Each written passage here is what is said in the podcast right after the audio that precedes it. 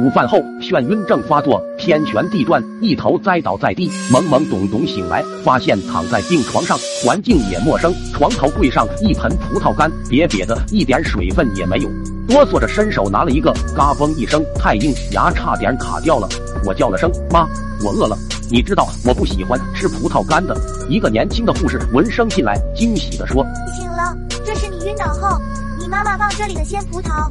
她说你爱吃不让动。”看都成葡萄干了，那你葡萄都放成了葡萄干，这怕是晕倒几个月了吧？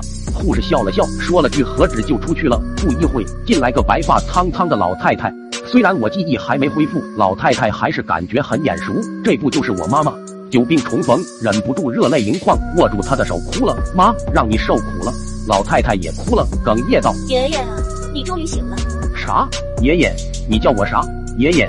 老太太点点头。是的。爷爷，我是你孙女，没开玩笑吧？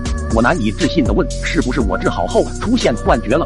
护士和自称我孙女的老太太都一脸疑惑。临床的一位老者悠悠道：“他们哪知道以前的事？你说的是二零二零年那场疫情吧？都过去一百二十多年了。什么？我昏睡了一百二十年？不信，打死不信！这怕是个疯人院，亦或是一些朋友派人来整蛊我的？懒得废话，我立马想起身往外走。”老太太赶紧按住我，爷爷当心点，我这就叫弟弟来接你，你先躺下。说完，冲着衣服上的纽扣喊了句：“弟弟，爷爷醒了，快点过来接。”我忍不住哈哈大笑，装也装得像点儿，好歹也用个手机啊！老太太乐了，爷爷啊，你 out 了，手机上世纪就消失了，现在用的是一百 G 的移联信，芯片装在纽扣里呢，移联信就是移动、联通和电信合并的统称。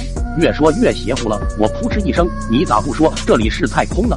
还一联信，老太太一脸惊讶。爷爷，你这知道我们在太空上呢？这里是月球，地球温室效应太厉害，好多人住不惯都跑月球上来了。护士别瘪嘴，明明是月球上房价便宜，才都该上来的好不？我一皱眉，得得得，有完没完？我一把掀开了被子，老太太和护士一阵惊呼，别乱动，已经晚了。我一下漂浮了起来，手忙脚乱的想抓住什么，越动越乱，在房顶上托马斯回旋起来。这是梦，这典型的是梦。我哈哈大笑。老太太和护士毫不费力的把我揪下来，放在床上，盖上被子。爷爷，月球上没引力，你要用这床纳米材质的地球能被子盖住，才不会飘走。我睁着浑浊的老眼，一边惊讶真的不会飘起来，一边问：你们没盖被子，咋不飘？他们笑了。这不是穿了地球能运动鞋了吗？有地球在背面吸着呢。